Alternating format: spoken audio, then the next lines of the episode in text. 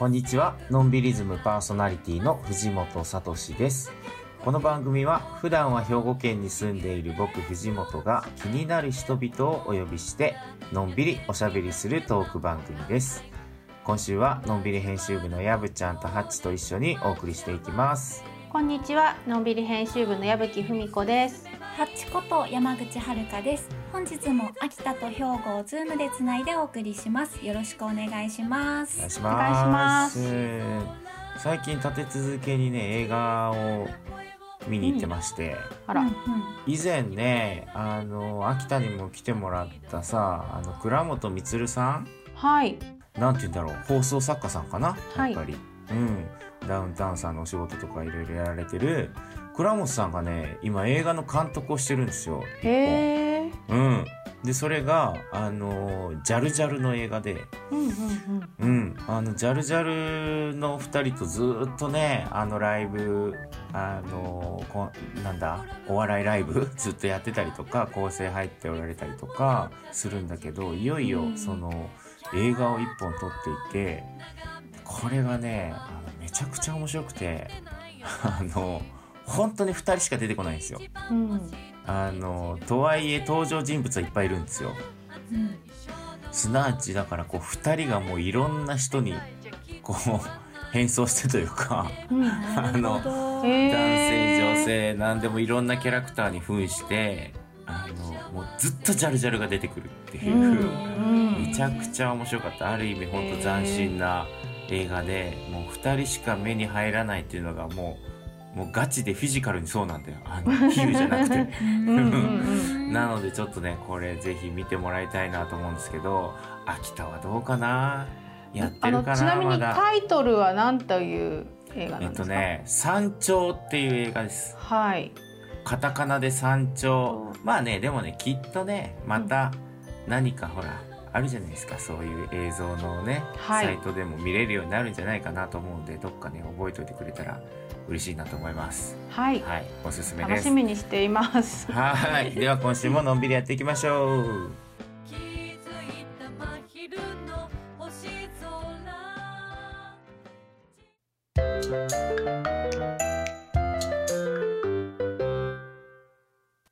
今日も素敵なゲストをお招きしています。はい、本日のゲストは、秋田犬ツーリズムの白石美香さんです。よろしくお願いします。よろしくお願いします。では、ハッチプロフィールお願いします。はい。白石美香さんは岐阜県飛騨市で全国通訳案内士としてこれまでに2500名以上の外国人旅行者を案内してきました。2020年にバーチャルリアルツアーを行うガイド事業ジャポニスムをスタート。また今年から大館市、北秋田市、小坂町、上小阿仁村の観光づくり法人秋田犬ツーリズムのアドバイザーとしてガイドの育成などを行っています。はい、ということで、白石美香ちゃんに来てもらいましたが、よろしくお願いしますなんかすごいね。肩書きがあ秋田犬ツーリズムの白石美香さんですなったけど、そうそう。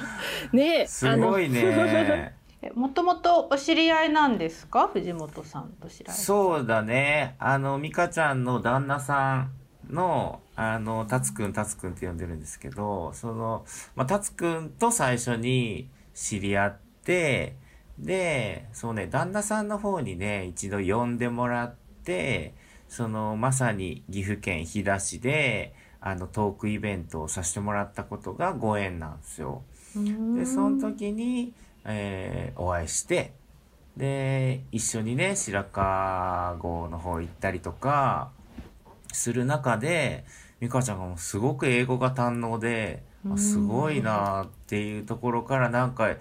え、どういう仕事してんの？みたいなところから、なんとなくこう通訳のね、こととかそういうガイドをされてることを僕も徐々に知っていったっていう流れでしたね。そうでしたね。うんもう数年前ですもんね。いや、あの、もともとね、飛騨って、あの、やぶちゃん、飛騨高山って行ったことないよね、きっとね、やぶちゃん。はい、ありません。私なは国内あんまり出たことが、国内の中でもあんまり、あの、いろんなところに行ったことなんかないんですけど、中でも、はい、岐阜県には全くご縁がないです。そっか。でも、うん飛騨高山自体はわかる？サルボボ、っああ。そうですサルボボですていうなんか赤い 赤ちゃんみたいな人形みたいなのは持ってます。なんかお土産でいただいたのが 持っあてったりるんだ。します。はい。そもそも、美香ちゃんあれだよね。やっぱ飛騨の方は、そういう意味では外国の方のその観光客の方も、うんそもそもたくさんいらっしゃる街ですよね。そうなんですよ年間もうずーっと海外からのまあコロナの前はずっといろんな世界中から海外のお客さん多かったですね。なるほど。でも、そもそも、美香ちゃんは別に岐阜の出身ではないの？長野の出身なんですよ。ああ、うん。長野か。それで東京に住んでで東京にしばらく住んだ後にちょっとこうあのもう少し人と人との距離が近いところがいいなと思ってそれで引っ越してきたんです。へえ。でもなんか、どうしてそんなに、あの、英語が得意なの？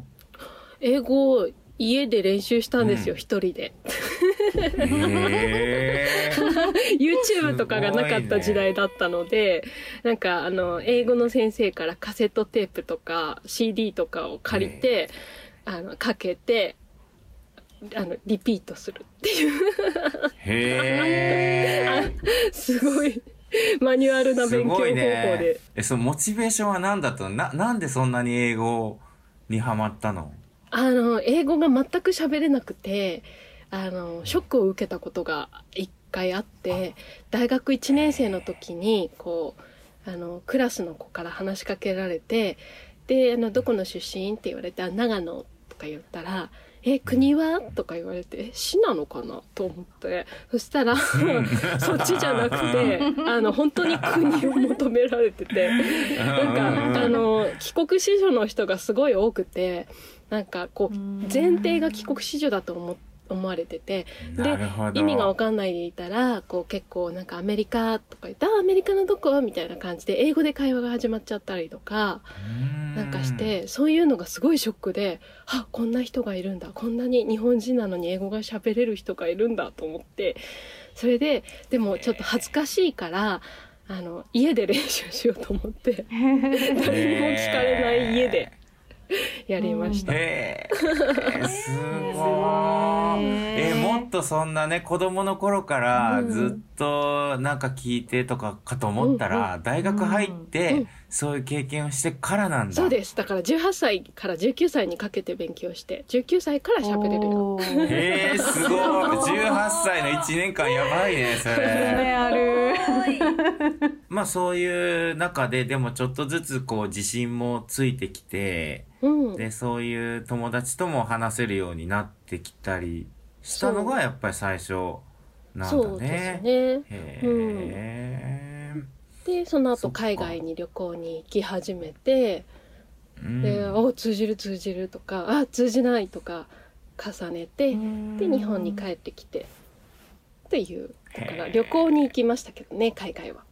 なるほど。だからまあ逆に、その、そうやって旅行を繰り返したりしてたから、海外の人たちが日本にやってきた時のなんか困る感じとか、そういうのもすごい想像できたのかな。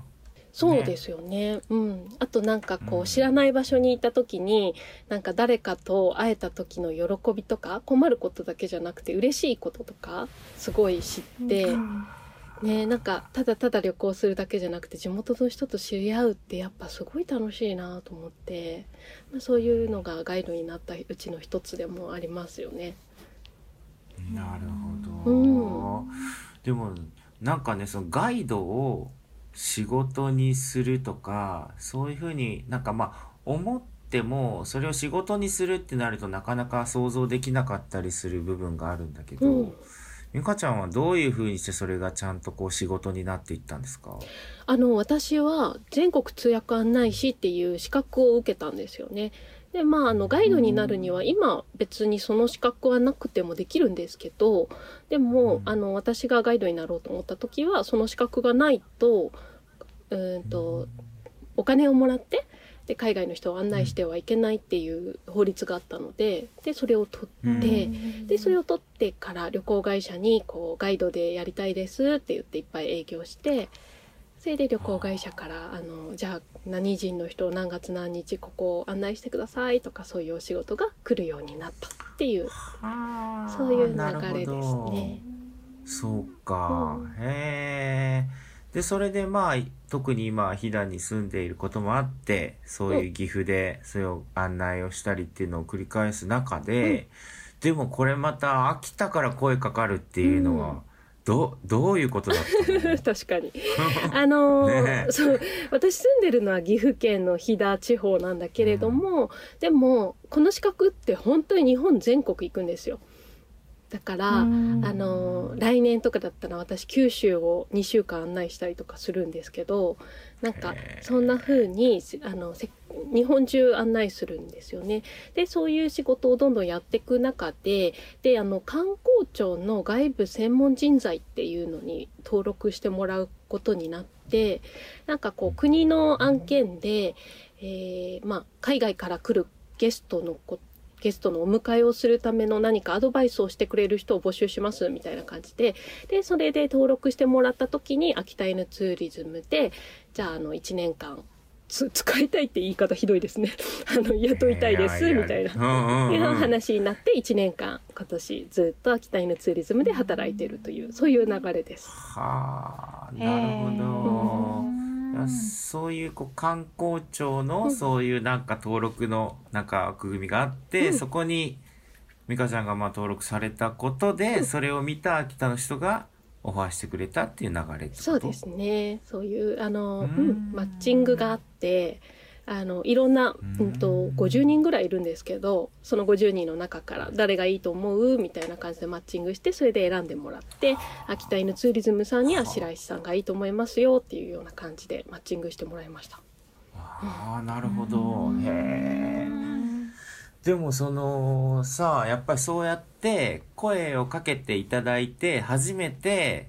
あじゃあ秋田犬のことを知らなきゃってやっぱなるわけだよね、そうあでも私犬がすごい好きだから、秋田犬はもうだいぶインスタでフォローしてて。だいぶフォローしてたからあの秋田犬のことなら任せてくださいと思って、いざ働き始めたら全然あの秋田犬ツーリズムって秋田犬のことだけやってるわけじゃないんですよね。ああ確かに、ね。このあのさっきハッチさんがお話ししてくださったこの4つの地域大館北秋田、はいはい。小坂上小兄のこの4つの観光の支援をしている、あの DMO あのなんでしょう団体なので秋田犬っていうのは、まあ、あくまで名前だけだったので意外とあの犬のことばっかりやってるわけではないです。そうか。だからもうなんせこの北秋田とかだったら、うん。それこそ熊のことだったりとか。そう。そうなんです、ね。まさにもうまたぎとかね。そう。今年は私1年間またぎのことをずっとやっててあの海外から来るゲストにあの秋田秋田地域を案内するにはどんなコンテンツがいいかってなると、まあ、またぎが本当にあのとってもユニークだからじゃあまたぎのことをもっともっとガイドとして詳しくなるようなトレーニングをしましょうっていうのをお仕事で今やってます。はあなるほど実際に秋田にはいらっしゃうんる機会はあったんですか？そうです。あの何回も行って、最初はいろんな秋田の地域のいろんなスポットを巡るんですけど、結果として、あ、今年はまたぎにフォーカスしようっていうふうに決めたのも行ってから決めて、で、今度、じゃあ決めてからは今度行って、現地でまたぎの人と山に登って、どんな山だったら海外の人が喜ぶかとか、あと実際にガイドになり、秋田地域で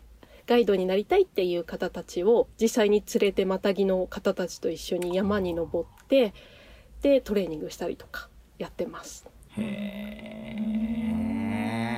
え結構大変じゃない？またぎの人と一緒に山入るってそうなんですよね。あの山登りと違って登山道がないので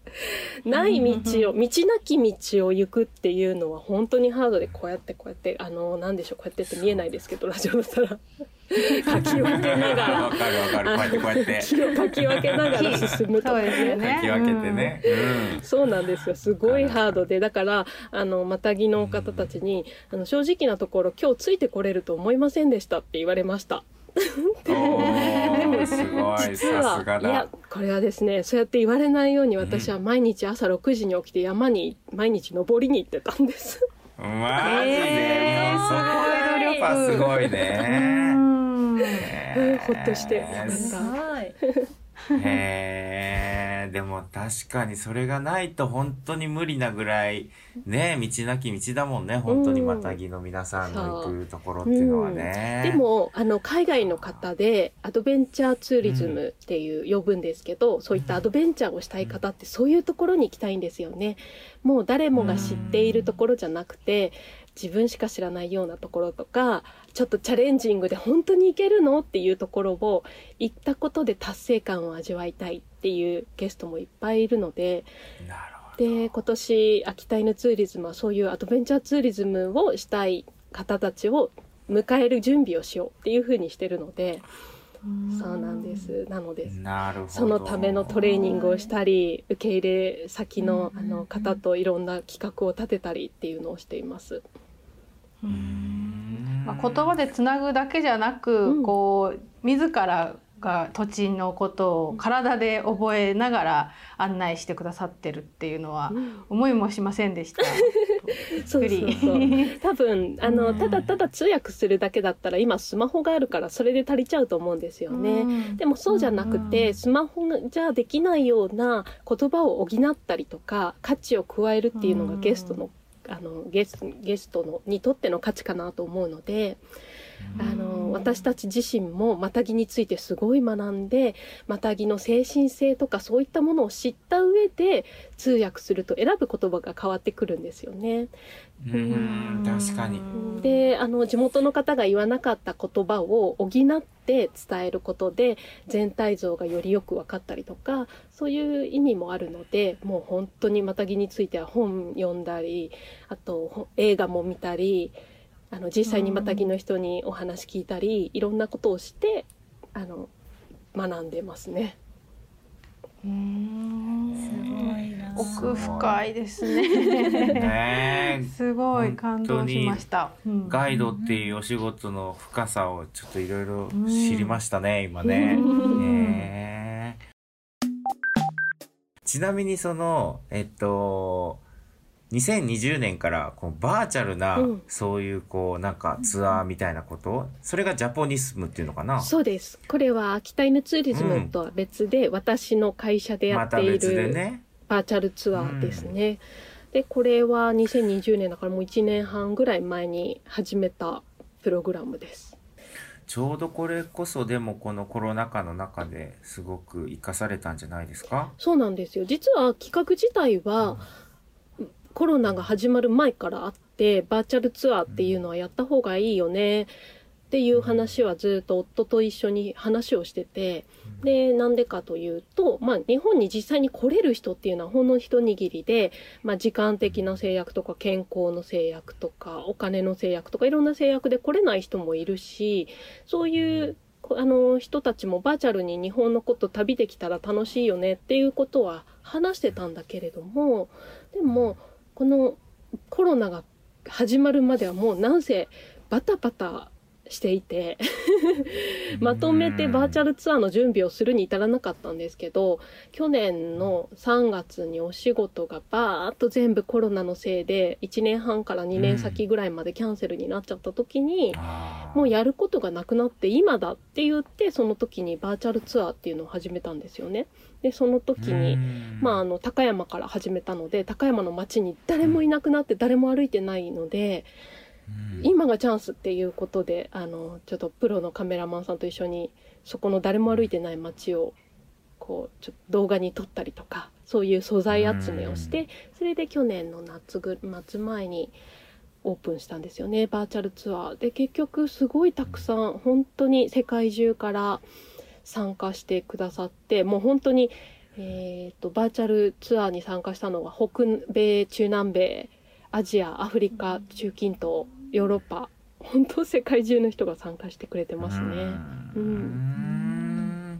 なんか単純にその映像をね、YouTube で見たりとかするだけじゃなくて、やっぱそうやってこうリアルタイムにガイドしてくれるってことなんだよね、それは。そうなんですよ。あのね、YouTube だだったら別に無料で見れるからそれでいいんですけど、そうじゃなくて、その人に合わせてコンテンツがちょっとずつ変化していくんですよ。興味に合った話話題に移ったり、あと一緒にいる参加者とも交流があるから、参加者同士で話すことでまた話題が変化していったりして、毎回全然違うツアーになるので、それがまるで、あの、旅に出ているようだっていう風に感じてもらえるようにちょっと工夫してます。クイズあり、クイズあり、えー、なんだろう、映像あり、トークセッションあり、いろんな小道具が出てきたりして、で、毎回、あの、ツアーをやってますね。すごいなんか新しいエンタメになってる感じが するね。すごい。実際にですね、結構面白くて、あの、ドイツに住んでいる人が、お父さんを日本に連れてきたいけれども、お父さんは、ちょっともうご高齢で乗れないので、お父さんにバーチャルツアープレゼントしますっていう人もいたし、あとは結構コロナらしい素敵な、ちょうど1年前にあったのだと、あの、クリスマスに毎年イギリス人の家族で集まってたんだけれども、日本に住んでいる息子さん、イギリス人なんだけど、帰れないので、日本旅行を家族にプレゼントしたいから貸し切りでバーチャルツアーをしてもらえないかっていうふうにこう言われて、じゃあせっかくだからオリジナルのバーチャルツアー作りましょうみたいな感じで、で、あの、ちょっと、あの、日本にいる方と、イギリスに住んでいるご両親をつなげるバーチャルツアーをしながら、ちょっとサプライズでプレゼントをしてみたりとか、プレゼントを送ってみたりして、これぜひあの送ってね、みたいな感じで、まあちょっと日本の方にまとめて送ったんですけど、そんな風にしてクリスマスツアーをやってみたり、ここね、本当に物理的にできないことっていうことが、このね、今もだけど、ズームがあることですごいつながっていくっていうのは面白いなと思って、思ってます。なんか現地に行くことだけが旅行じゃないんだなっていうな新しい価値観みたいなのが見えてきますね。なんか、旅行の要素を分解すると、新しい場所に行くっていうのと、うん、新しい人に出会うっていうことと、知らなかった文化に出会うっていう、この3つが私はすごい大切な要素だなと思ってて、でも現地に行くっていうのはたったその3つのうちの1つなので、2つは、じゃあバーチャルツアーでもできますよね、みたいな感じです。はい。勉強になりなるほど、ました。わかりやすい。うんいやー、面白かったですね。なんか、やっぱそういう、ね、勉強になったね。なんか、すごいそういうこう考え方っていうか、未来に向けたね、なんか新しい試みとして、で、そういうことをこうやってくれている人がこう、秋田に携わってくれるっていうのはすごいありがたい話だなと、ね、改めて思いました。はい。ということで、えー、本日のゲストは、秋田犬ツーリズムの白石美香さんでした。ありがとうございました。ありがとうございました。